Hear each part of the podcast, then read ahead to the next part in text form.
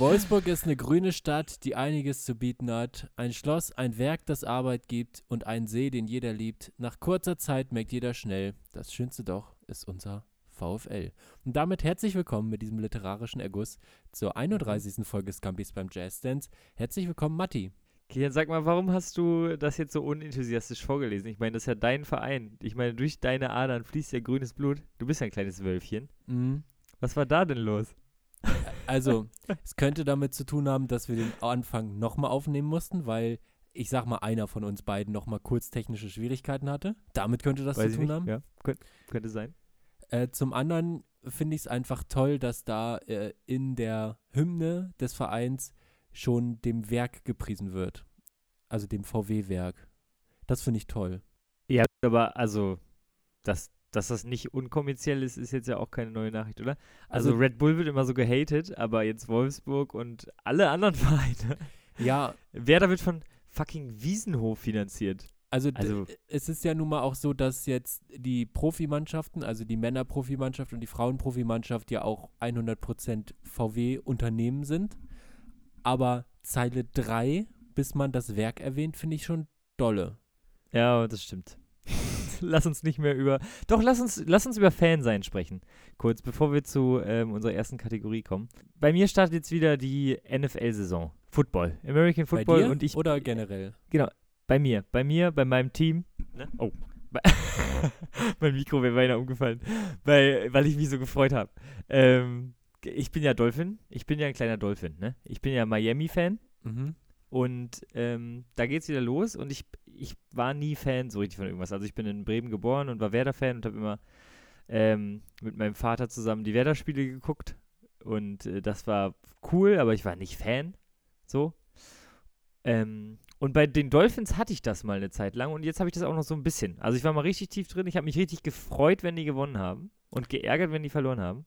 Kannst du mich irgendwie nur mal finde ich kurz abholen, um welche, um welche Sportart handelt es sich?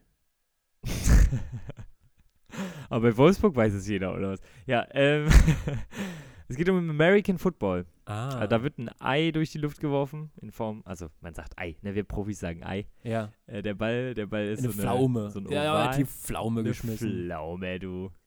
Ähm, genau, und dann gibt es Leute, die das fangen möglichst und dann gibt es Endzonen. Und, das manchmal ist sehr komplex. Wird auch random getreten gegen die Pflaume und dann muss die durch eine überdimensionale Kuchengabel geballert Gabel.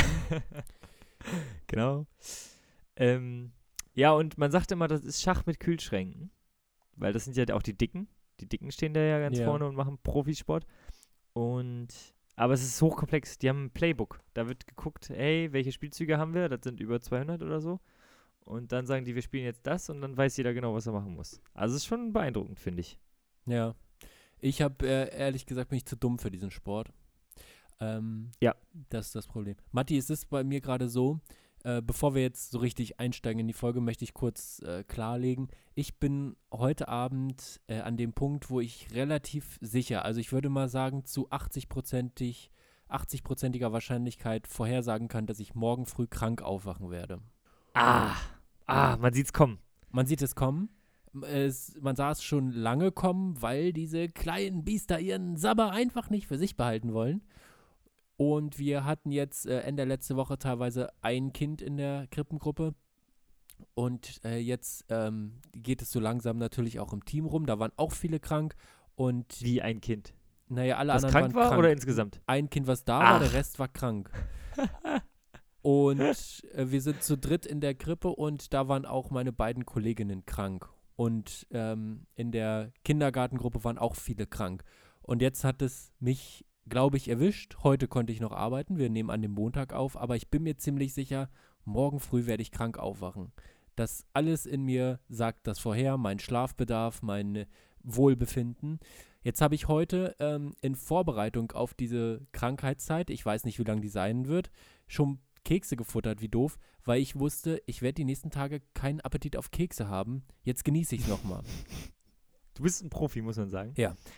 Ich habe gehört, Ingwertee soll helfen. Ne? Ingwer Furchtbar. ist wirklich eine Power, Powerfrucht. Ja. Ähm, ist auch nicht so meins. Aber das ist so ein Ding, was meine Mutter immer sagt. Ingwertee, mach Ingwertee. Und dann finde ich geil, ich weiß nicht, was auf dich zukommt, aber dass man bei, bei Durchfall äh, Cola trinkt. Ja, Zucker und Koffein. äh, leider das Bringt nicht, sondern nichts. einfach nur eine, so eine Art Grippevirus. Äh, und aber nicht das eine, über das wir seit vielen, vielen Monaten die ganze Zeit reden, sondern irgendein anderes Grippevirus, was gerade noch rumgeht. Und äh, deshalb wird mir auf jeden Fall der Appetit fehlen und ich merke schon, meine Nebenhöhlen werden dicht werden. Aber da habe ich einen kleinen Lifehack für alle Leute, die Tee auch aufs, äh, also überhaupt nicht abkönnen. Äh, Du Ibuprofen. magst gar keinen Tee? Du Ich hasse Tee. Tee, Tee? finde ich furchtbar. Also absolut, absolut furchtbar. Das ist doch nur heißes Wasser mit Geschmack. Ja, der Geschmack ist halt das Problem. Das ist also wirklich Und Kaffee? alte Bücherei. Nee, Kaffee auch nicht. Also ich bin kein Fan von Heißgetränken. Und werde jetzt. Kakao? Äh, nee, nein, alles nicht. Nee, nee. Ei. Und Glühwein. jetzt. Nein, nein, nein. Punsch. nein. Nein. Doch Warme ist Cola. Nein. okay, nee. Auf jeden Fall ähm, habe ich den kleinen Lifehack von, äh, mein, von mein- meinem Arzt bekommen. Ibuprofen hilft auch bei verstopften Nebenhöhlen, weil Ibuprofen entzündungshemmend ist. Und ähm, Ah, steckst du dir das in die Nase dann oder doch genau das äh, zieht man sich dann durch die Nase. Man muss das vorher mit so einer äh, Kreditkarte klein machen und dann zieht man sich das durch die Nase und dann sind die Nebenhöhlen auf einmal wieder frei. Man kann aber, Aber auch Kokain nehmen. Also hilft auch. Ich finde großartig, dass du das, ähm, die Tablette mit der Kreditkarte klein machst und nicht die Line legst. Da sieht man einfach, wie wenig Ahnung du vom Koks hast. Stimmt, warum sollte man das machen, ne? Äh, apropos Koks, dann habe ich noch, ich habe wirklich nicht viel vorbereitet, Matti, weil ich äh, heute damit beschäftigt war, der Krankheit entgegenzufiebern und morgen dann Mhm. wirklich zu fiebern. Ich habe zwei Dinge vorbereitet. Zum einen mache ich mir Sorgen um einen großen Menschen seiner Zeit und nicht mehr ganz so großen Menschen unserer Zeit. Ich weiß nicht, wie tief du in seiner Karriere steckst oder verfolgst, was er macht. Es geht um David Hasselhoff. mhm. Kannst du noch folgen? Ja, der hat, die, der hat die Mauer niedergesungen. Er hat die Mauer niedergesungen und man hat jetzt länger nichts von ihm gehört. Und ich habe auf Hm, einmal wieder das was von ja- ihm gehört. Bei YouTube wurde mir das vorgeschlagen auf der Startseite. Macht er noch David Musik? Hasselhoff, genau, mit einem neuen Song. Damn it, I love you. Weißt du, was bei dem das Problem ist? Das ist wie mit ABBA, das jetzt wiederkommen. So Leute, die irgendwie einen Heldenstatus erreicht haben an einem gewissen, in, in Amerika ist er eine absolute Lusche, habe ich gehört. In Deutschland hat er noch so ein bisschen Status. Die sollten einfach aufhören oder sterben. Also jetzt nur fürs Vermächtnis, ne? Ich bin Ja. jetzt, plädiere nicht, nochmal Zitat, ich plädiere nicht für den Tod von äh, Hasselhoff, Ja, ne? gut, dass du das haben. nochmal klar gemacht hast, ja. Das Genau, kurz so. Aber für sein Vermächtnis wäre es besser. Ja, ich frage mich aber, also bei ABBA bin ich mir relativ sicher, die machen das just for fun. Ich glaube nicht, dass die jetzt Geld brauchen. Bei David Hasselhoff, also ich weiß nicht, ob dir Ja. das klar ist, Damn it, I love you. Äh, wenn du das mal aufs Deutsche, ins Deutsche übersetzt, was würde dabei rauskommen? Verdammt, ich lieb dich. Genau. Ich lieb dich nicht. Also Ist das, ist das David? Hasselhoff ist einem, in einem Punkt in seiner Karriere, wo er einen Matthias Reim-Song aufs Englische übersetzt und neu rausbringt. Ernsthaft? Ja. Ei. Und es ist ein ganzes Album entstanden, was künstlerisch, ähm, ja, jetzt nicht, also ganz oben im Regal ist, würde ich mal sagen. Also die, die ganzen äh, Liebhaber, die Vinyls sammeln, werden da jetzt nicht zugreifen. Das Album Da- heißt Party Your Hasselhoff. Was sind, also was sind die Songs? A Star That Has Your Name.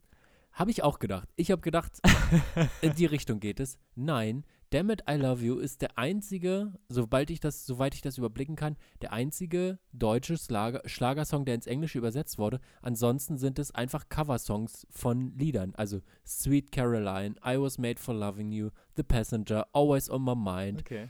Ähm, er hat einfach It, It Never Rains in Southern California, We Didn't Start the Fire. Also wenn man diese ganzen Lieder mag und dachte, die würde ich gerne mal von David Hasselhoff gesungen hören, dann kann man da zugreifen bei dem Album Party Your Hasselhoff. Ansonsten ist es einfach nur eine sehr aufwendig gestaltete Playlist, äh, in, wo man die Lieder halt selber singt. Aber wer will Ich, das? ich würde ich, ich würde es richtig feiern, wenn er einfach wirklich so deutsche Songs einfach durchgecovert hätte. So, yes, yes, yes, yes, now he's spitting in the hands again. das wäre so ja, gut. ja, ja, ja, ja. Das hätte ich Schade. auch. Er hat die Chance. Er hat die Chance nur mit hier, verdammt, ich lieb dich. Okay, naja, Ja. gut. Fra große Frage, womit sich Matthias Reim das verdient hat. Dieses, ähm, ja, sagen wir mal schon, Ja. die, diese Ehre, auf dem äh, Mhm. Kassenschlager Party Hasselhoff zu sein. Und ich frage mich, ähm, ab wann es soweit ist, dass man, äh, dass man dieses Album in einem Pappaufsteller an der Kasse bei Lidl günstig kriegt für 4,99. Ich muss nochmal zu Matthias Reim. Ich habe nicht mal zu dem eine kleine Doku gesehen. Also, frag mich jetzt nicht, was, also warum. War das 3 Uhr morgens und du warst wieder bei YouTube? Ja, nee, es war im Fernsehen tatsächlich. Ich glaube, es war so ein Red-Beitrag oder so. Und ich habe es mir äh, reingezogen und der war halt pleite. So, ja. Ja. also natürlich Hammer-Song, muss man sagen. Einen hat er. Und dann war er pleite und dann hat er wieder jetzt neue Musik gemacht und der bringt auch wieder Songs raus. Ja. Ähm, und dann hat er sich überlegt, als Marketing-Coup so eine, so eine Special-Box zu Ja, machen. oh, ja, ja, ja. Und da hat er eine Actionfigur von sich reingepackt. und der ist jetzt wieder erfolgreich. Also mit dem Marketing-Coup ist er einfach wieder. Also wenn's, wenn wir mal als Gumby Spam, dann machen wir Actionfiguren von uns, Kilian. Also Matthias Reim hat ja diesen Überhit gehabt, der hat ja nur einen Song. Und Ja. ähm, ich war auf, ich war am Wochenende auf einem Geburtstag bei einem Matthias Reim-Fan. Dieser Matthias Reim-Fan ähm, bedarf einer ständigen Pflegeperson um sich herum. Mhm. Und ich habe Matthias Reim selber. Matthias Reim selber. Nee, Matthias, ähm, also und äh, diese Pflegeperson oder eine der Pflegepersonen, die sich um diesen Fan kümmern, ähm, war auch mal mit ihm bei einem Matthias Reim Konzert. Und dann habe ich mal Okay. gefragt, aus Interesse, wie oft auf einem Konzert er Verdammt, ich lieb dich spielt. Weil es ist ja das eine Lied, was man kennt. Ja. Er hat ja nicht viel gehabt. Er hat sich damals äh, bei dem Lied, er hat sich von seinem Messenger über, ähm, Ma- Manager übers Ohr ziehen lassen, deshalb war er auch pleite. Hat dann nicht so viel Geld mitgemacht, Ah. wie man dachte, wie man mit dem Lied hätte machen können als Künstler. Und Du bist, ähm, da, du bist da auch richtig tief wieder ich drin. mal, ne? ich habe ihn mal bei Inas Nacht gesehen. Bei, bei Inas Nacht war er, da hat er das erzählt. Das Und ist ähm, äh, jetzt konnte ich da jetzt keine zufriedenstellende Antwort geben, äh, bekommen, aber ich bin mir ziemlich sicher mindestens dreimal. Ernsthaft? Kann ich mir vorstellen. Also ich weiß, dass bei Fools so. Garden Konzerten Lemon Tree dreimal läuft. Und ich glaube, Matthias Reim wird verdammt, ich lieb dich einmal als ersten, als zweiten, ersten, zweiten Song, dann wird das in der Mitte nochmal andeuten und dann wird er das nochmal als Zugabe auf jeden Fall auch spielen. Und einmal, wo nur die Masse das singt, so verdammt, und Ja. dann singt er nicht Ja. und hält das Mikrofon so. Genau, Weißt du? Hält ja. das so in die Menge. So wie so ein So. Rockstar. Ja. Das kann ich mir auch gut vorstellen. Und Aber zu dieser, ja- ich möchte zu dieser Actionfigur noch kurz kommen. Das kann man sich immer Ja. noch bei YouTube angucken. Es gibt, meiner Meinung nach, ist es das beste Video im Internet, wo Matthias Reim selbst diese Bonusbox öffnet, in der Stimmt. unter anderem Oh. diese Actionfigur drin ist. Ja. Äh, da gibt es gut. noch das ein oder andere signierte Stück drin oder ähm, ich glaube irgendein Backstage-Pass für Konzerte oder so. Man konnte die für sehr viel Geld finanziell erwerben. Und er ist immer wieder überrascht von den Dingen, die er da aus dieser Box rauszieht. Und dieses, diese Überraschung in seinem Gesicht, die ist einfach ähm, toll. Also ich äh, man muss das auch einmal kurz aufarbeiten, worüber wir gerade gesprochen haben. Also Nummer eins, ähm, wir sind ja im weitesten Sinne auch Künstler. So. Und wir spielen ja, Ja. auf der Bühne auch häufig selbe, ja, selbe, also dasselbe. Und ich habe das manchmal, dass ich mein Zeug dann schon nervig finde, obwohl ich ja nicht Matthias Reim bin, der auf Tour ist mit Ja. denselben Songs immer wieder. So, Ja. wenn du das am Abend dreimal machst, dann geht dir doch deine eigene Musik so auf den Sack, dass du doch eigentlich null Bock darauf hast. Ja, ja. Also es ist halt das große Problem, wenn man nur einen Song hat, den die Leute hören wollen. Ne?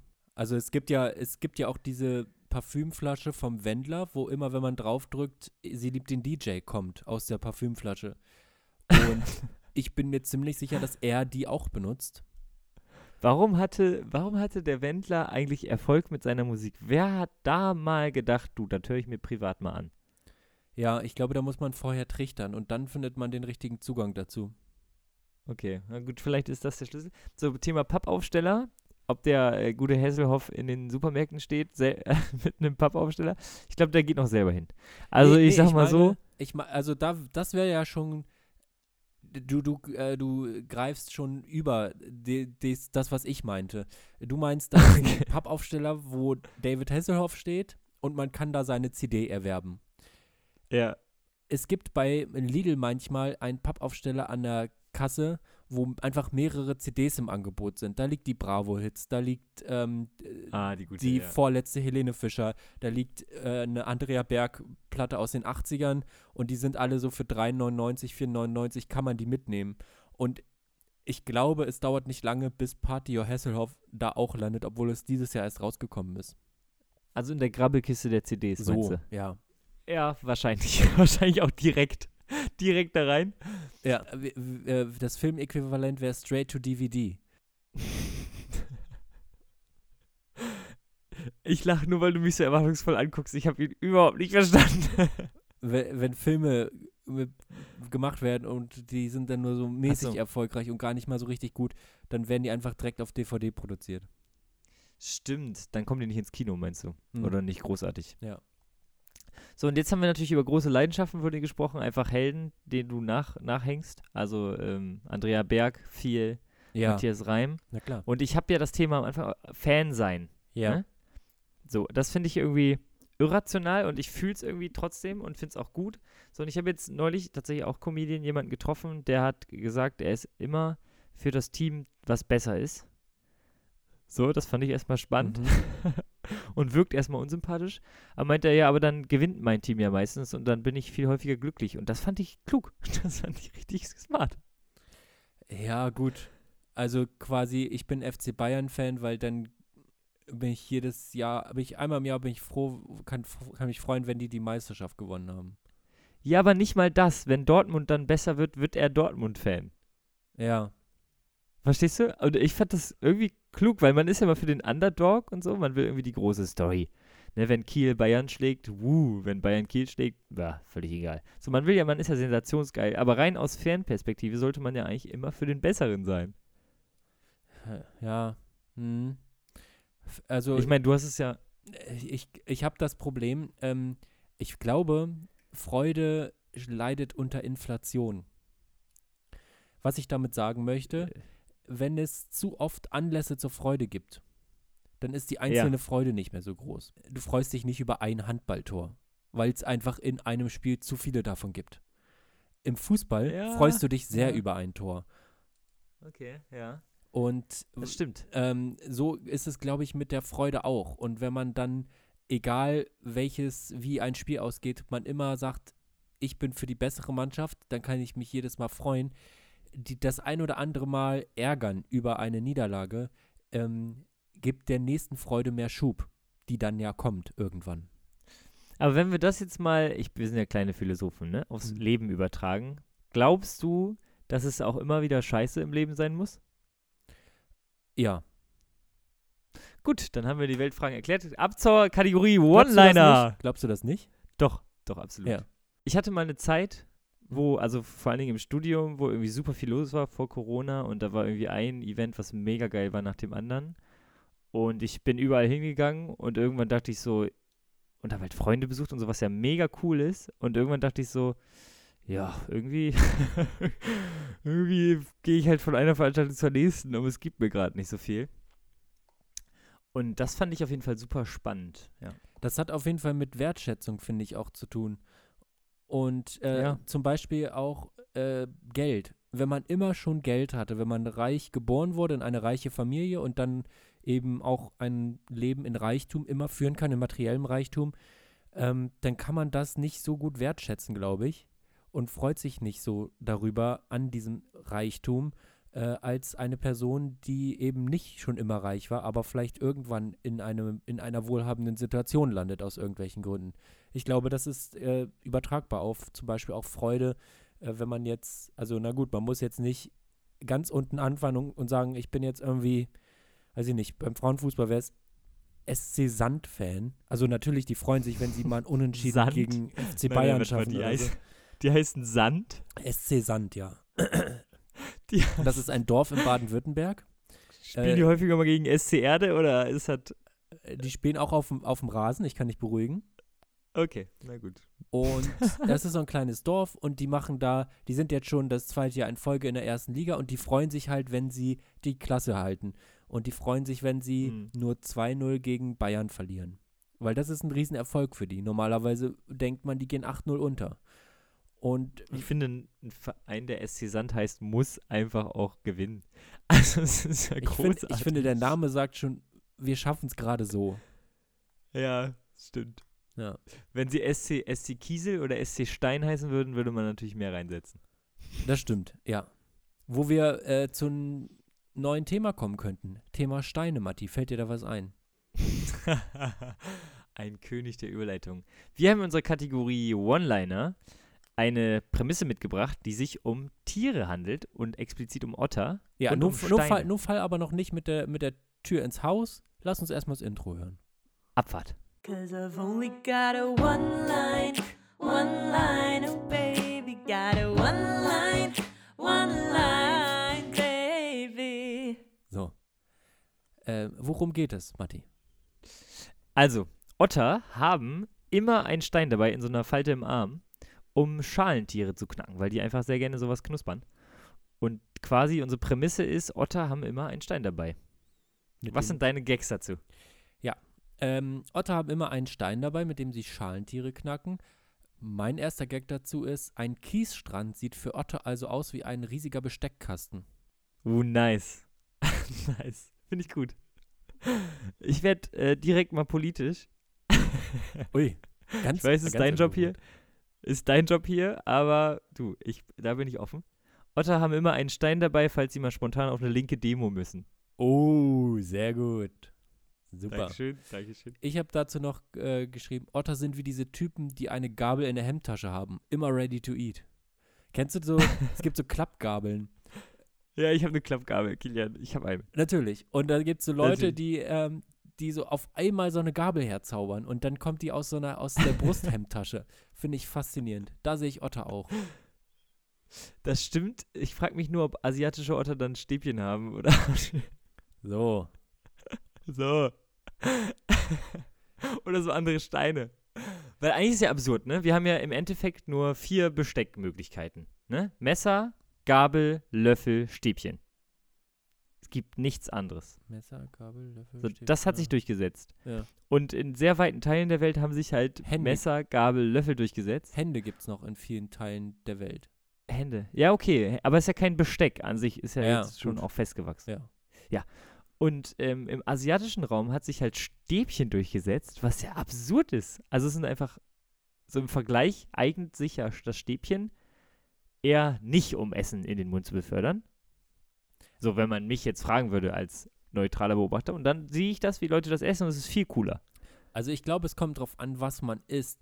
Äh, und ich vermute mal, dass es nicht darum geht, welches Besteck ist universell, sondern was essen wir hier und mit welchem Besteck geht das am besten.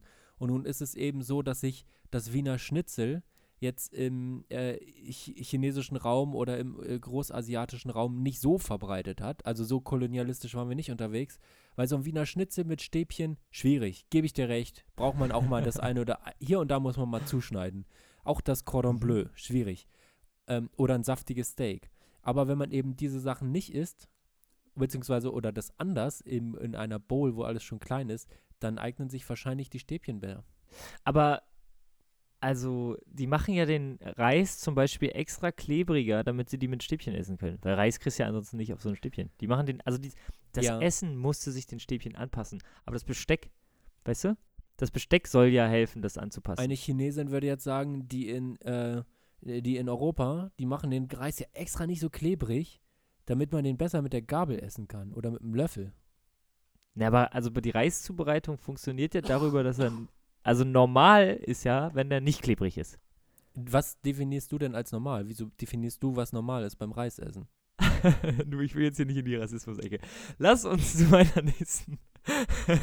Was das angeht, hatten wir übrigens äh, äh, beim letzten Auftritt, ähm, bei der letzten Folge, die ähm, ja also nicht so veröffentlicht wurde, wie es am, äh, wie es mal gedacht war, haben wir darüber geredet. Ja. Wir hatten einen äh, auf der Bühne, der hat ein älterer Herr und ähm, also Oh, der war stimmt. nicht bei uns auf der Bühne, sondern wir hatten einen gemeinsamen Auftritt in Braunschweig und der war eben auch auf der Bühne und da hatte er schon den einen, der eine Gag war, die essen so komische Sachen da in China. Das ist ganz komisch. Das war sein Gag. Jetzt paraphrasiert. Sein zweiter Gag dazu war, die hätten im Garten Eden nicht den Apfel gegessen, sondern die Schlange. Ah, ja, stimmt, genau. Ja, Ja. höchst problematisch. Äh, Ja. ja. Kommen wir zurück zu Ottern und diesen kleinen ähm, Steinchen. Ein Otter, der mit einem Stein ein Schalentier knackt, sieht mir sehr ähnlich, wenn ich Pistazien esse. Oh, ja, ja. Sehr gut. Ich bin immer an einem, in einem Punkt in meinem Leben, habe ich gemerkt, wo ich vorgeschälte Pistazien kaufe, weil mir die sonst so auf den Sack gehen. Ah, das ist klug. Aber es macht auch Spaß und man hat so eine Belohnung, wenn man das öffnet. Nee. Es ist so Ich finde. Weißt du, du bist beschäftigt. ich find's furchtbar. Ich hasse das wie die Pest. Ich hasse so alles Essen, wo man noch mitarbeiten muss. Das Hast mag ich so- überhaupt nicht. Auch so, wenn man so einen Bräuler isst und man muss dann da noch irgendwie äh, so an, so- an, so einem, an so einem Hähnchenschenkel das so abbeißen und so, da muss man noch richtig mitarbeiten. Habe ich keine Lust Wie so. sagst du dazu? Bräuler. Das ist ein Hähnchenschenkel oder was? Nee, ein halber Hahn. Ei, das habe ich noch nie gehört. Naja. Also ich kaufe Pistazien vorgeschält und wenn ich Sonnenblumenkerne esse, ich äh, nee, doch Sonnenblumenkerne sind es, ne, die man auch so auffriemeln Ja. muss. Ich esse die ganz. Ja. Ist mir scheißegal. Mit Schale? Ja. Okay. Ähm, Thema Hähnchenschenkel. Ich habe zum Hähnchenschenkel eine sehr besondere ähm, Beziehung. Meine Oma hat immer Hähnchenschenkel gemacht. Das war ihr Gericht und deshalb verbinde ich mit diesem Rumfriemeln und da so abbeißen und so äh, sehr viel Kindheit. Deshalb kann's, also kann ich da leider nichts. Mir hat, mich hat das als Kind schon sagen? genervt. Das gab es in meiner Familie auch öfter. Und ich habe äh, von, dem, von der Brust was gegessen, wo man eben so ein großes Stück Fleisch einfach hat, ohne dass da irgendein nerviger Knochen ist. Und danach habe ich mich elegant zurückgezogen aus dem Verzehr dieses Hähnchens, weil mir alles andere zu viel Arbeit war. Ich mag es nicht mit Händen zu essen. Ich finde es ganz furchtbar. Okay, ich liebe es und man muss dazu sagen, die Haut mit Abstand das geilste bei so einem Hähnchenschenkel. Ja, das stimmt. Und ich dachte jetzt, ich bin, also ich bin nicht jemand, der da, ich esse eigentlich immer alles zusammen und so. Ich spare mir nichts auf und so. Dann dachte ich, aber gut, ich spare mir jetzt mal die Haut bis zum Ende auf. Und dann habe ich die halt abgepult und dann erst den Rest gegessen und dann wollte ich die Haut essen. Es war so widerlich, diese fetttriefende, kalte Haut zu essen. Ja. Das, wenn die kalt ist, wird es auf einmal saueklig, ne? ja, das war wirklich die richtige Nullnummer. Und äh, Thema Pistazien, da ist halt das Geile, dass diese Schalen so ein bisschen salzig sind. Das macht irgendwie, das macht es irgendwie echt leckerer. Und bei Sonnenblumenkernen, ich würde das niemals mit Schale essen, widerlich. Aber diese Technik, da ans Essen zu kommen, das, also, das, ich habe jetzt neulich das mal versucht, das war wirklich eine absolute Nullnummer. Ja, ist auch nicht so einfach. Gut, danke. Äh, mein, mein letzter Gag äh, zu den Ottern mit ihren Ja. Steinen, mit, dem sie die, mit denen sie die Schalentiere knacken. Äh, Otter sind also praktisch die Erfinder des Dosenöffners. Uh, nice. Ja. Sehr viel auf Essen-Bezug heute. Ich habe, ähm, Ja. in meinem dritten Gag habe ich ein Gedankenspiel gemacht, was ich irgendwie super schön finde. Es wird behauptet, dass Otter damit Schalentiere knacken, um Essen zu finden. Aber eigentlich üben sie damit immer für das große Turnier der. ich, ich mach's nochmal. Komm doch mal rein. Da- hier ist Matti Truman auf der Bühne für Sie. Es wird behauptet, dass sie damit Schalentiere knacken, aber eigentlich üben sie damit für das große Turnier der Tiere im Steineflitschen. ah. Oh. Welches Tier wäre am besten? Genau, da. Wenn wir jetzt mal annehmen, man denkt ja immer so, wenn Tiere gegeneinander kämpfen oder so, aber vielleicht tragen die auch einfach so die Krone. Weißt du, der Löwe ist einfach der Beste im Steineflitschen, deshalb ist er der König der Tiere. Eigentlich kann der weniger als ein Tiger, aber der ist halt einfach wahnsinnig gut im Steineflitschen, deshalb nennen wir ihn den König der Tiere. Aber ich glaube, die Eulen sind auch ganz weit vorne. Oh. Spannende These. Ich glaube beim Flitschen stark an den Elefanten. Ah, wegen des Rüssels? Ja. Ich glaube, der kann. Ich glaube, der ist auch gut im Diskus werfen. Und letztendlich ist ein Steinefletschen ja eine Unterform, also des Diskuswerfens. Absolut nicht. Beim Diskus schleuderst du den ja so aus der Schulter raus und bei so einem Steineflitscher brauchst du so einen Unterhandwurf. Also der Elefant könnte dir gar nicht die Drehung reinbringen. Da würde Doch, Der das will macht nicht der. immer wieder. Doch, der hat Grip am Rüssel. Doch, da bin ich fest von der hat überzeugt. Grip am Rüssel. Der hat ja eine 7 cm dicke Haut und ähm, das ist von außen wie so ein, wie ein Skateboard von oben. Da ist richtig da Grip Tape drauf. Also- und, und damit, Ah, damit kann er den Stein nochmal richtig so einen Spin geben. Und dann fegt er aber sowas von über den Atlantik, das glaubst du gar nicht. Ich glaube, es ist die Eule einfach, weil die hat die richtige Höhe. Beim Steineflitschen brauchst du einen gewissen Winkel, dann flitscht der am weitesten. Und die ist genau richtig groß, um den richtigen Winkel zu haben. Und du musst ja schnell sein mit dem Arm. Wenn die Ja. quasi ihre Federn so einklappt, dass sie nicht fliegt, sondern das so durchsiebt. Weißt du, damit hat sie ja den dünnsten Arm. Das- ich glaube wirklich, die Eule flitscht richtig weit. Das Problem ist, die Eule würde ja nachts werfen und man sieht dann gar nicht so genau, wo sie hinge... Also wie weit. Ja, die Eule an sich ja schon. Die hat ja Sie- auch 360-Grad-Blick. Zählt man bei, zählt man beim äh, Steinefletschen dann wie weit oder wie oft er aufgedodged ist? So. Und da, das ist eine super spannende Frage. Eigentlich, wie oft er aufgedotzt Ja, ist. Das aber ist das wird ja-. Das wird ja immer gegen Ende so einer Flugkurve unübersichtlich. Genau, manchmal rattert der so übers Ja. Wasser, weißt du? Ja. Dann sind so zehn auf Mal und Ja. dann kannst du nicht mehr zählen. So, aber äh, ich bin auch großer Fan von Weite, weil ich habe Handball gespielt und dann kommt man weit mit so einem Stein. Aber er muss mindestens einmal wieder hochkommen, ja. weil sonst kannst du ihn einfach weit werfen. Ja. Dann ist ja nicht mehr Steineflitschen. So. Ja. Und ich war ähm, neulich, oder was heißt vor einiger Zeit mit einem Kumpel an einem See und da waren wirklich perfekte Steine zum Steineflitschen. Es war so ein bisschen steinbruchmäßig da. Und auf der anderen Seite des Sees vom Ufer, also es war, das war exakt perfekt weit weg, um einen Wettkampf zu machen, wer es auf die andere Seite schafft. Ja. Also wir haben über den See rüber geflitscht. Und es, es hat einfach unfassbar Spaß gemacht. Ich liebe so Wettkämpfe, die so aus dem Nichts entstehen, wo man eine Sportart erfindet. Ich bin ja Sportartenerfinder, bin hier ganz groß. Ja. Also ich würde es olympisch, ich würde ich würd Steineflitschen olympisch machen, mit auf die andere Seite kommen. Ähm, genau. Und das war wirklich, es war einfach ein wunderschöner Tag. Bei mir, also bei mir ist das Werfen wirklich eine große Schwäche. Ich kann überhaupt nicht, auch nicht weit Hätte ich auch werfen. gesagt. Ja, hätte ich getippt bei dir auch. Und auch egal mit welcher, mit welcher, welchem Arm, ich mach, bin da schon eigentlich so, dass es, ich kann viele Dinge mit beiden Händen so ein bisschen und mit keiner so ganz. Und das ist auch Okay, beim Werfen. Ich kann ja. mit beiden Händen gleich weit werfen, aber es br- bringt nur überhaupt nichts. Und mein Bruder konnte schon sehr früh wesentlich weiter werfen als ich. Und wir hatten äh, bei einer Radtour, die wir so regelmäßig gemacht haben, mit der Familie früher, ähm, da sind wir immer an so einem Kanal lang gekommen, der hier in der Nähe von Braunschweig ist. Und mein Bruder hat es auf jeden Fall äh, in einem erstaunlich frühen Alter schon geschafft, über den Kanal zu schmeißen, einen Stein. Und Ah. meiner ist immer noch in der Mitte runtergeplumpst. Also du hast ihn zurück zum Kreislauf des Lebens ins Wasser zurückgelassen Ja. und dein Bruder hat ihn brutalst auf die andere Seite geschmissen. So, das möchte ich auch meinen. so, und dann habe ich eine Doku über Steineflitschen gesehen. Na klar. Wie hieß die? Dots, Dots, Dots, Dot, Dot, Dot, Dot, Dots? Oder wie hieß die?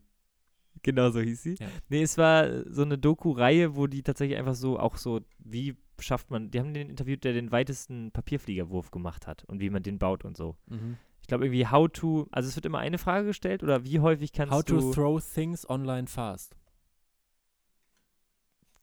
Genau. Äh, genau, und beim Steineflitschen haben sie halt den Weltmeister gezeigt und der war, der war zu tief im Steineflitschen drin. Also ich sag's wie es ist, der war ein bisschen zu tief im Thema Steineflitschen. Ähm, Ist man ja er immer, wenn man Weltmeister. In irgendwas ist, ne? Äh, ja, stimmt schon. Usain Bolt war auch ein bisschen zu tief im Sprinten, das muss man so sagen. Ähm, auf jeden Fall hat der so tatsächlich nicht am See Steine gesucht. Man muss ich, also ich bin plädiere dafür, man darf nur die Steine nehmen, die rumliegen. Nein, der ist in einen Steinbruch gegangen, hat irgendwie geguckt, welche Steine sind gut und ist dann damit zum See gefahren. Also es war nicht mal beim See, Mhm. wo er dann geflitscht hat. Finde ich auch So, problematisch. die, ich finde auch Leute problematisch, die mit ihrer eigenen Bowlingkugel zur Bowlingbahn kommen. Nimm das, was da ist. ja. Und wenn du es damit schaffst, dann bist du gut. Aber mit der eigenen Kugel kann das ja jeder. ja, absolut. Und Kilian, was ist der Weltrekord im Steineflitschen? Wird denn da Weite oder Aufdotzen gezählt? Aufdotzen, auf jeden Fall. Äh, ich sag 30 Mal. 30 Mal? Ja. 88. 88 Mal. Meine Herren. 88 Mal. Und es gibt natürlich auch Weltmeisterschaften und so, aber der eine gewinnt das wohl immer, weil er auch die besten Steine hat und so. Naja. Ähm, zum Thema Sportarten noch ganz kurz. Ich habe gestern Tischtennis gespielt mit äh, FreundInnen und wir haben überlegt, dass man Tischtennis revolutionieren könnte. Denn es ist ja so beim Tischtennis, man spielt eben den Ball hin und her und wenn eine Seite einen Fehler macht, kriegt die andere einen Punkt und dann ist wieder neu Aufschlag. Und Ja. unsere Idee war es, man spielt einfach weiter, wenn eine Seite einen Fehler gemacht hat. Einfach weiterspielen und erst wenn der Ball irgendwie nicht mehr zu kriegen ist, dann wird danach neu Aufschlag gegeben, aber die Punkte werden trotzdem weitergezählt. Das heißt, du hast einen Ballwechsel und die eine Ja. Person trifft mal nicht die andere Seite der Platte und die nächste Person haut den ins Netz, haut dann aber danach direkt wieder rüber. Und dann hast du so einen, du hast so einen Ballwechsel, Ja. der immer hin und her geht und am Ende von einem Ballwechsel steht es 4 zu 3. Ah. Ah, nice. Aber Fragen. Also finde ich großartig. Ich finde, man muss den Sport auch ähm, schnelllebiger machen. Ja, und neu denken. Aber, aber ab einem gewissen Qualität von Tischtennis kloppen die da ja richtig auf den Ball und wenn der Ball dann nicht mehr getroffen wird, dann ist er ja auch wirklich ganz weg. Ja, ja, da kannst du dann nichts machen, das stimmt. Da kann so ein Tino, Timo Boll kann Arme haben wie ein Affe, da kommt er nicht hinterher. Da kommt er nicht mehr. So, aber ihr jetzt als Amateure, würde ich euch jetzt mal vorsichtig bezeichnen wollen, ähm, Noch. wa wart wahrscheinlich vorsichtiger im, im Spiel. So, also ja. da wird, da wird halt nicht drauf gehauen oder Ja. so. Sondern da wird halt dann die Platte nicht getroffen dann ist er auf dem Boden und dann muss der direkt vom Boden wieder auf die andere Platte Ja, manchmal kriegt werden. man den ja trotzdem noch und dann haut man den rüber. Ah, okay. Oh ja, finde ich gut. Ich finde gut, vom Boden kann man auch besser diese Kante treffen, also Unterkante, gar Ja. nicht auf, sondern, weil das ja jetzt eine dreidimensionale ist, Oh, Tischtennisplatte. Ja, du, das, du das sind die deine besten Shots. Ja, ja, ja, ja. Habe ich, hab ich im Kindergarten mal getroffen, da die Kante. Und es war, ich, ich, hab, ich kann mich eins zu eins an den Moment erinnern, wo ich so hochgucke, mit dem linken Auge anvisiere und diese Seite treffe. Es war wirklich großartig. Ne? Wahnsinn. Die sind ausgerastet. Also die Crowd vom Tischtennis ist ausgeflippt. Ja. Und das war einer meiner größten sportlichen Momente, muss man Du sagen. warst im Kindergarten schon so groß, dass du Tischtennis spielen konntest? Ach nee, Grundschule war das. Ah. Zweite Klasse. Aber ja, ich war schon groß. Früh groß. Aber ich glaube, bei solchen Sportarten, und das ist wie beim Steinflitschen, was ich erfunden habe, mit auf die andere Seite, ähm, oder auch andere Sportarten, die ich erfunden habe. Ich sage ja, ich habe ein Potpourri an Sportarten, die ich erfunden habe. Mhm. Ich habe zum Beispiel eine Regel, Regelwerk für ähm, Schneeballschlachten. Ähm, Ja, aber ein Ich glaube, es Regelwerk macht auch- zu haben, ist ja nicht eine Sportart erfinden. Doch, doch, wir haben es ja Schneeball, auch- haben- Schneeballschlachten gab es vorher schon, vor deiner Zeit. ja, Und das ist ja jetzt nichts, was man erfinden kann noch. Ja, aber ich habe da Systematie reingebracht. Weißt du, ich habe da einen Sport draus Systematie gemacht. hast du da reingebracht? Ja. Ach so. Ist das die Überschrift von dem Regelwerk? Systematie? Systematie. Systematie. Genau. Und ähm, ich glaube, es macht einem auch noch mehr Spaß, weil man es halt selber erfunden, also wenn man halt selber nach seinen Regeln spielt. Ich glaube, das macht viel aus. Und deshalb ist das cool mit eurem Tischtennis, aber wenn man das jetzt übernehmen würde oder ich das übernehmen würde, weiß ich nicht, ob ich so viel Spaß hätte, wie ihr Spaß hattet. Okay. Weil man erweitert die Regeln ja auch immer mehr. Ja. Okay.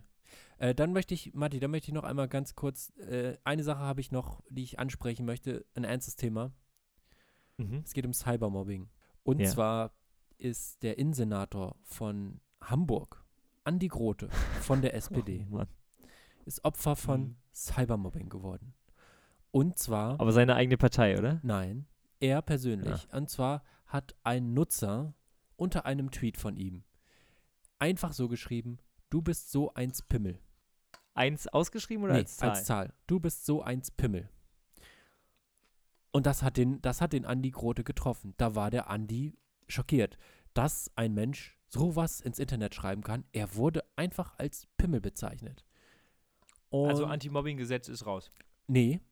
Ähm, Andi Grote hat da gar nicht so groß gedacht, dass man ein Gesetz ändern möchte, sondern er hat gedacht, nee, das geht jetzt um diese eine Person. Was kann ich denn da machen? Und dann hat Andi Grote diese Person angezeigt und es gab ähm, einen Strafantrag. Und daraufhin wurde diese Woche bei dieser Person eine Hausdurchsuchung durchgeführt. Ernsthaft? Ernsthaft. Also nicht wundern, ich esse gerade ein bisschen Salat, einfach weil ich wusste, Kilian fängt mit irgendeiner komischen Story an, aber jetzt hast du mich. Und also der NDR schreibt jetzt so ähm, ganz, ganz nett, es wird diskutiert, ob der Einsatz verhältnismäßig war. du bist eins Pimmel, Hausdurchsuchung. Also es ist kein Scherz. Äh, ich zitiere mal original vom NDR. Vor drei Monaten hatte ein Mann beim Twitter, bei Twitter an Grote geschrieben, du bist so ein Pimmel. Der Innensenator hatte damals im Netz Feiernde im Schanzenviertel als ignorant bezeichnet. Einige Mote, Monate zuvor hatte er selbst gegen Corona-Auflagen verstoßen. Am Mittwoch machte der mutmaßliche Verfasser der Beleidigung die Razzia öffentlich. Also da stand wirklich um 6 Uhr Geil. morgens, wie man sich das so vorstellt, die, äh, die Bepo stand vor der Tür, hat gegen die Tür gebollert, Polizei aufmachen! Und dann Mhm. FBI, open up! Und dann sind die da reingestürmt in die Bude und haben gesagt, so, nee, sie sind ein Pimmel. Oder weiß ich nicht, was sie gemacht haben. Wollten sie, also, wollten sie die Zugangsdaten zu dem Twitter, was sucht man denn da? Suchen die, was, was wollten die finden? was wollten die finden? Eine Also, Dildo-Sammlung oder was? Nee. weiß ich nicht. Also, Den Pimmel von Grote. den Pimmel von Grote vielleicht, ja. Äh, Oder wollten sie einmal gucken, ob er da schon vielleicht bei Photoshop ein Projekt geplant hatte, wo er Andi Grote eine Nase wegretuschiert und einen Pimmel dafür hinmacht oder so. Aber das ist doch großartig, einfach so Maßnahmen vom Staat einleiten, die einfach null Sinn und Zweck haben. Und auch so vollkommen übertrieben sind. Also so, so Ja, ja, aber äh, äh, massiv übertrieben. Und da möchte ich auch noch mal kurz sagen, wenn jetzt, also er wird einmal als Pimmel bezeichnet und es gibt eine Hausdurchsuchung. Ähm, ja. Nun werden ja Frauen im Internet wirklich systematisch gemobbt. Und Ja. wenn da bei jedem, bei jeder kleinen Beleidigung, die in die Richtung Pimmel geben würde, äh, gehen würde, eine Hausdurchsuchung stattfinden würde. Du, da wird es aber hier, also da wird es im Haus klingeln, jeden, jeden Morgen kommt die Polizei als Wegdienst, du. Du, also wenn jetzt wirklich so bei jedem Pimmelbild einfach eine Hausdurchsuchung, da brauchst du keine Haus, da brauchst du eine Hose-Durchsuchung. Also, Da wird Ja. dann einfach mal Ja. abgeglichen und dann, dann weißt du Bescheid, hier, der Straftäter, wir haben ihn. und ich finde auch Pimmel ist ja wirklich noch die sanfte Bezeichnung des männlichen Geschlechtsorgans. Stimmt. Glied. Es hätte ja wirklich, es ist ja fast wissenschaftlich formuliert. Gut, die Eins. Äh, Muss das ja, sein? Ja, da fragt man sich schon, muss man das mit so einer coolen Eins machen? Ja, also weiß ich auch nicht. Ich habe tatsächlich auch noch eine Beobachtung von heute, ähm, die ein bisschen in Richtung Pimmel geht, weil die Figur vielleicht so ein bisschen so aussieht. Ähm, Lidl. Ne? Also ich weiß, wir sind Penny verschrieben, aber ich muss Lidl ansprechen. Möchte, da, da möchte ich ganz kurz vorher, äh, wir können gleich über Lidl reden. Ich möchte ganz kurz sagen, dass ich bei Penny diese Woche zwei Prinzenrollen gewonnen habe und eine Tüte, ähm, und eine Tüte Joghurtgums von Katjes. Ladet euch die Penny-App runter. Da gibt, kann man dreimal am Tag an einem einarmigen Banditen drehen und dann kann man Produkte gewinnen. Also ich finde es komisch, wenn ein Supermarkt seine Produkte verjubelt. Erstmal. Naja. Aber du hast zwei Prinzenrollen mehr. Also ich habe zwei Prinzenrollen mehr und ich möchte einmal noch ganz kurz, damit wir, wir können gleich über Lidl reden, großes Shoutout an die Firma De Beukler, die die Prinzenrolle herstellt. Sie hat die Prinzenrolle revolutioniert, sie hat unser aller Leben einfacher gemacht, indem sie die Öffnungsweise der Prinzenrolle verändert hat und unten so ein kleines Öffnungsfenster reingebaut hat. Wir wissen alle, wir kennen das Problem, es ist schwer an die Prinzenrolle ranzukommen, also an die Kekse da Ja. drin. Man hat nicht wie ein Otter jedes Mal einen Stein dabei und kommt da so, kann da so elegant das auffriemeln. Es ist immer ein kleines bisschen Pain in the Ass gewesen und jetzt gibt es an jeder Prinzenrolle, also ich glaube auch nur an der Original-Prinzenrolle, unten ein kleines Öffnungsfenster, das ist zugeklebt. Da macht man auf und dann zieht man so den Keks raus und die anderen rutschen von oben so elegant runter. Es ist der, es ist ein, so Ah. ein kleines, so ein Spenderding, äh, wie, wie diese Pet-Spender so ein bisschen funktioniert das, nur andersrum, dass die nicht von oben nach unten gehen, sondern von oben nach, von, von unten nach oben, sondern von oben nach unten. Finde ich toll. Kleines Shoutout an die Firma De Beugler. Ähm, und jetzt darfst du über Lidl reden. Jetzt haben wir kurz Penny erwähnt, jetzt können wir nee, über nee, Lidl da- reden. Da sind, da sind bei mir ganz viele Gedanken aufgegangen. Achso. De Beukeler ist der schlimmste Name für eine Firma. Da wüsste ich überhaupt nicht, wie man das schreibt. Da, also wer nennt denn seine Firma De, De Beukeler? So, Nummer eins. Nummer zwei, es hat das Feeling ausgemacht. Da rumzufriemeln, da diese Pappe nein, rauszuziehen. Nein, nein. Das hat das Feeling. nein. Diese doofe Pappe und sowas, das ist alles Pain in the Ass. Will man nicht. Und äh, hast du, hast du immer Prinzenrolle verbinde ich immer mit äh, Schwimmen gehen. Ich, es gab immer, nachdem Ja. wir im, im Schwimmbad waren, im, im Freibad oder im Stadionbad, ähm, warum gibt es eigentlich immer Stadionbäder? Naja, ähm, gab es immer Prinzenrolle. Deshalb haben wir, habe ich, ich, man hat ja auch immer Hunger nach dem Schwimmen. Ja. Warum ist das? So viele Fragen, Kilian. Ich finde es auch, ich verbinde Prinzenrolle auch mit Apfel. Das war bei Du uns immer ähm, Ah, die Kombination. das Gesunde. Äh, genau. Ich durfte auch im Schwimmbad nie Pommes oder so, äh, aber ein Apfel und eine Prinzenrolle, das war immer, das ging ganz gut. Ja, ist eine solide Kombi. So, zu Lidl. Ähm, es gibt hier ganz viele Supermärkte an einem Fleck, was ich nicht ganz verstehe, weil wenn man Marktwirtschaft anguckt, sollte man vielleicht nicht sich da aufhalten, wo die Konkurrenz ist. I don't know, da ist Edeka, Rewe, Lidl, so. Und ich gehe immer zum Rewe, weil da, das bin ich gewohnt. Und äh, ja, irgendwie finde ich es am besten da. Aber ich will gar nicht über Rewe reden, sondern über Lidl, weil die haben sich ein Marketingkonzept überlegt. Mhm. Eins, wo man sagt, ach guck mal, Lidl, da gehe ich doch mal einkaufen. Penny hat einen Glücksrad. Was hat Lidl gemacht, Kilian? Mm, äh, was hat Lidl gemacht? Ich kauf dir, ich kauf dir einen 10 Kilo Sa Sack Nudeln, wenn du das errätst.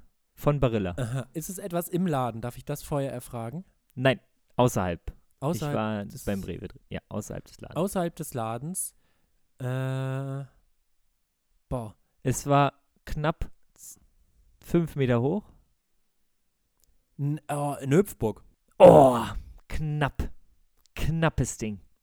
Ganz knappes Ding. Es hat mit äh, blasbarer Luft zu tun. Sie hatten eine dieser Stadionfiguren, wo sie so Luft reinpusten. Oh, und die sich ja, immer ja. wieder So die Arme die schlackern. sich so, immer wieder aus. Und dann denke ich mir so, wer fährt da vorbei und denkt sich, oh, ich muss unbedingt bei Lidl einkaufen, weil da jetzt diese Schlackerfigur ist. Vor allen Dingen, was ist das Konzept? Das sieht halt einmal witzig aus, aber Ich die glaub- haben da so zwei Luft... Ich glaube, ich Ja? weiß, was das Konzept ist. Okay. Ähm, du kennst es doch, wenn ein Kind weint, weil es ähm, auf einem Schoß einer vielleicht noch nicht ganz so bekannten Person sitzt, ein kleines Baby, und die Mama Mhm. sitzt, äh, steht in der Küche und räumt den Geschirrspüler ein zum Beispiel. Und das Baby möchte eigentlich zur Mama, aber geht eben gerade nicht. Mama Ja. hat in der Küche noch zu tun. Dann nimmt man ja manchmal. Das ist sehr sexistisch, Kilian. es, es kann auch der Vater sein. Es ist egal. Irgendeine, ja, danke. irgendeine engere Bezugsperson. Ist ja egal. Und dann hast du dieses Baby auf dem Arm und versuchst das nun abzulenken. Und dann nimmst, nimmst du den Schlüssel und wackelst so mit dem Schlüssel, dass so die Schlüssel aneinander klimpern und es blinkt so ein bisschen. Okay. Und das Baby dreht Mhm. sich um zum Schlüssel und ist total fasziniert und will den Schlüssel haben. Und im Prinzip Mhm. ist es das. Du hast mehrere Supermärkte auf einem Punkt und du musst dann Achso, das irgendwie willst, dass die Leute zum Lidl gucken.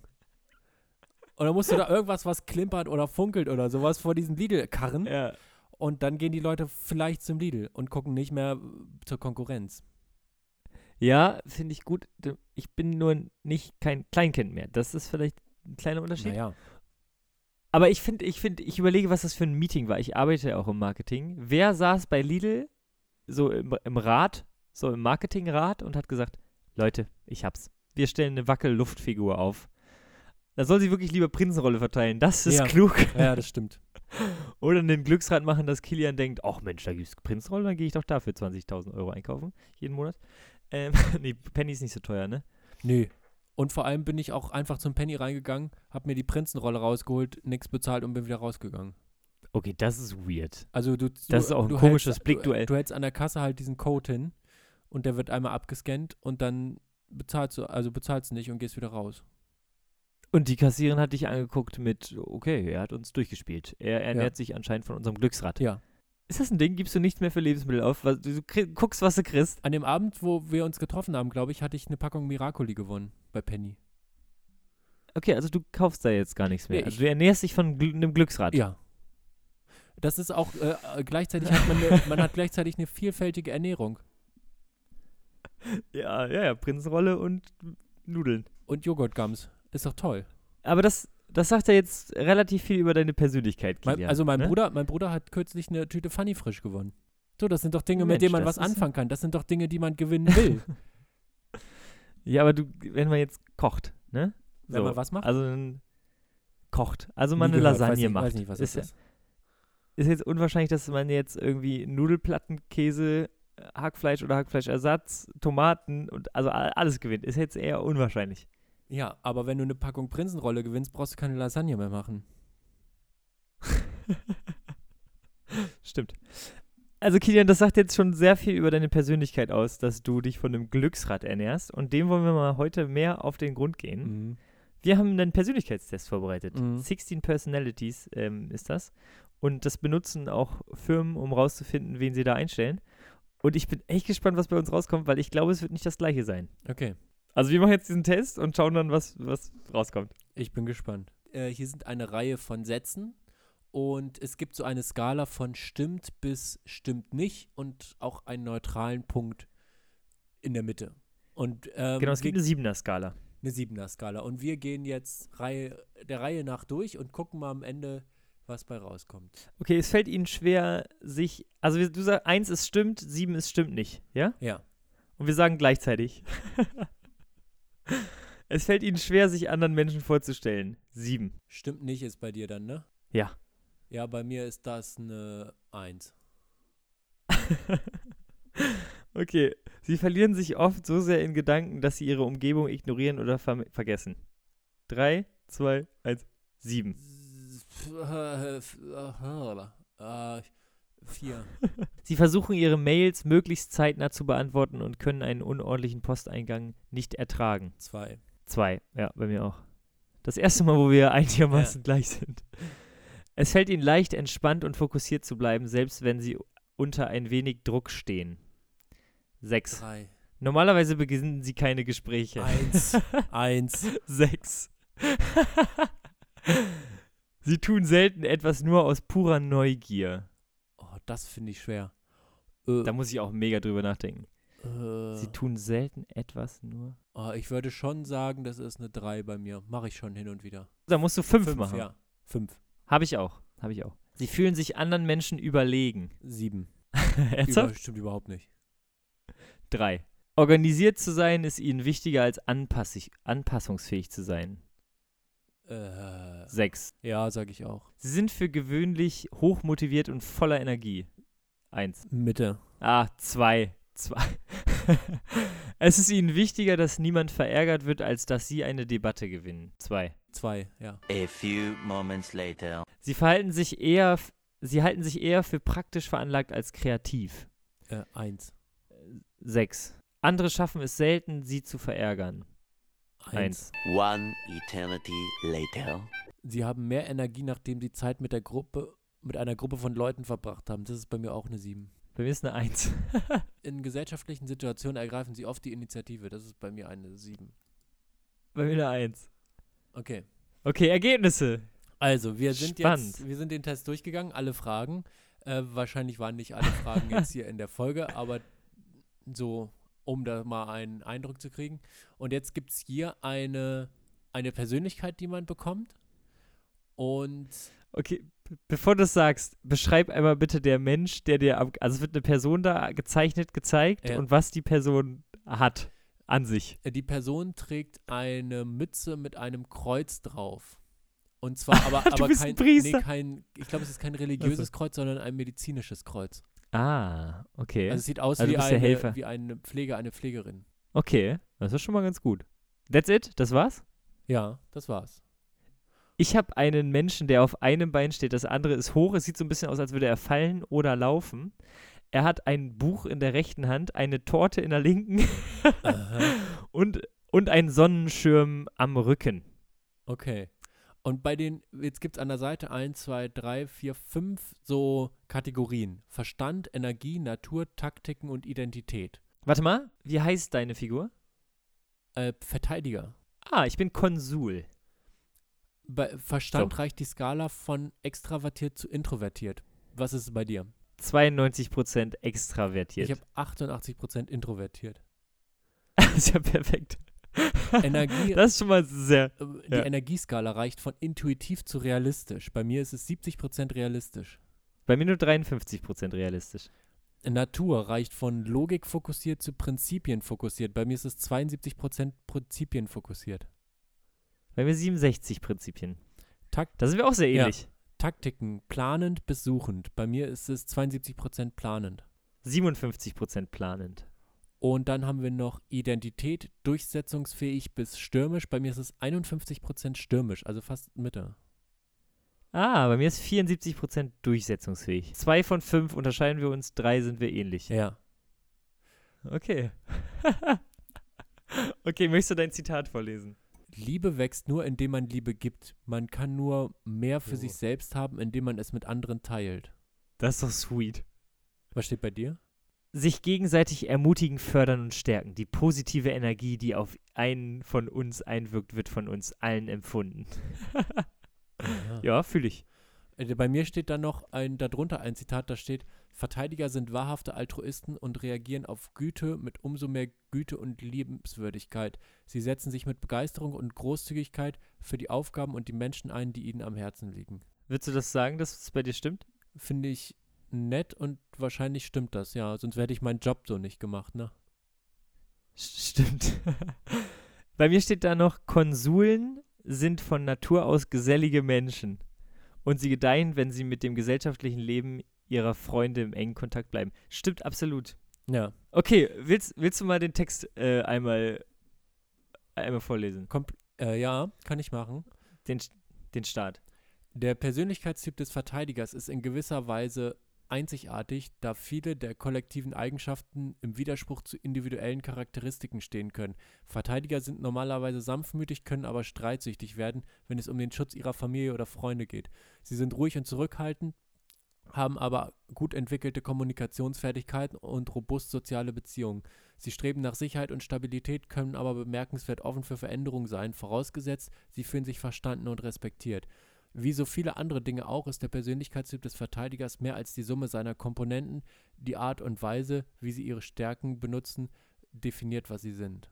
Also erstmal, du als Fußballfan ist ja großartig, dass du in der Verteidigung landest. Hast du, hast du mal Fußball gespielt? Ja, ich habe zwölf oder 13 Jahre Fußball gespielt.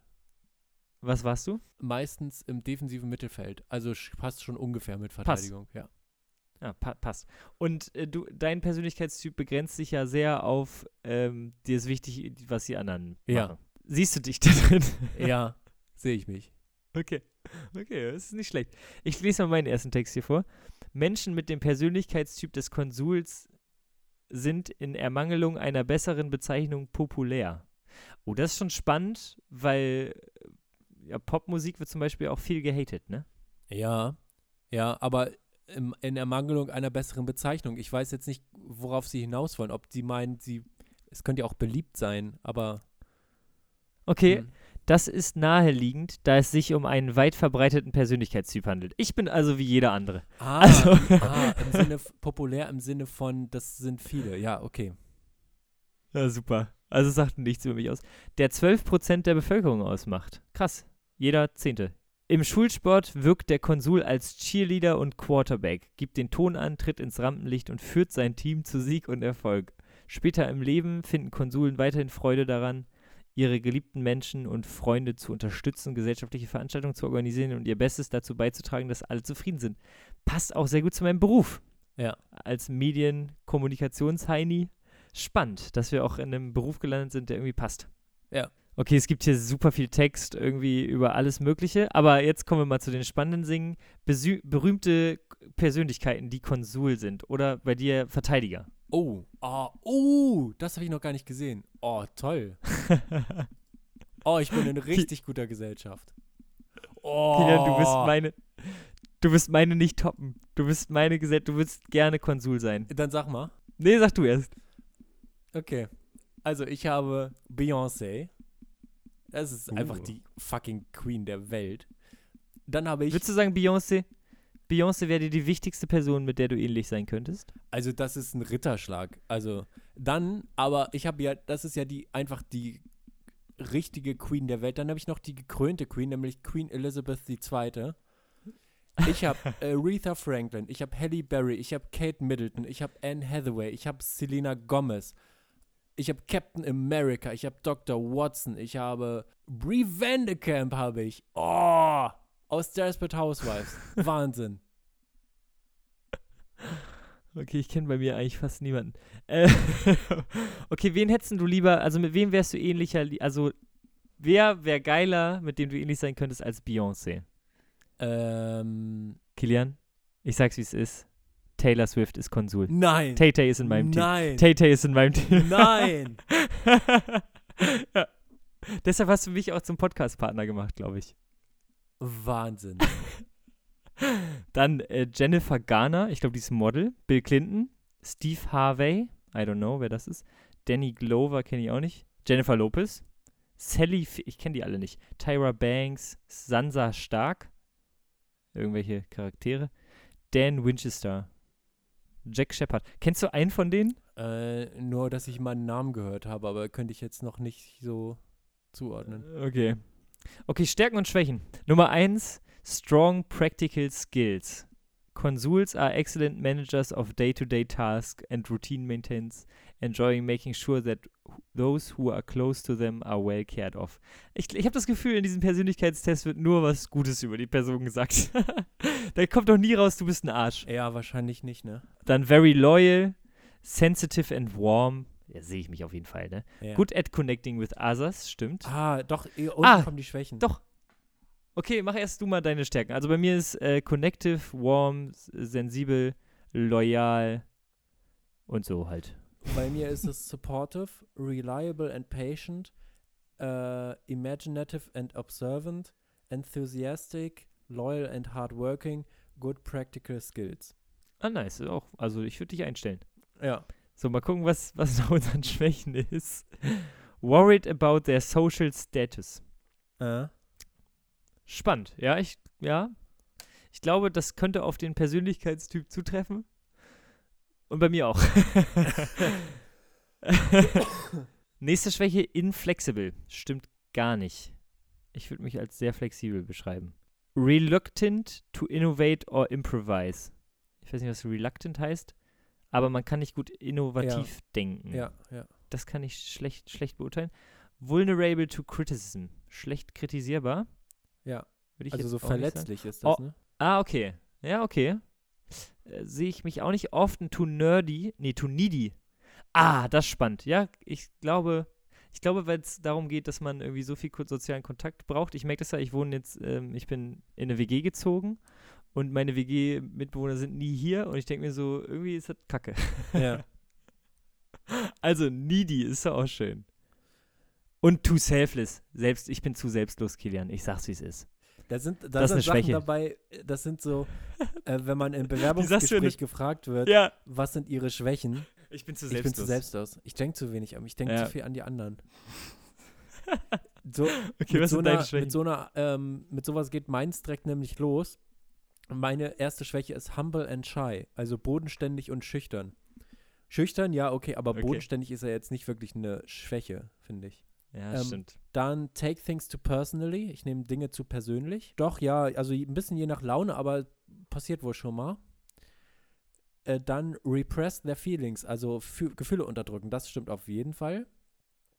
Over Okay. Overload themselves, also sich selbst überarbeiten. Ja, auf jeden Fall auch.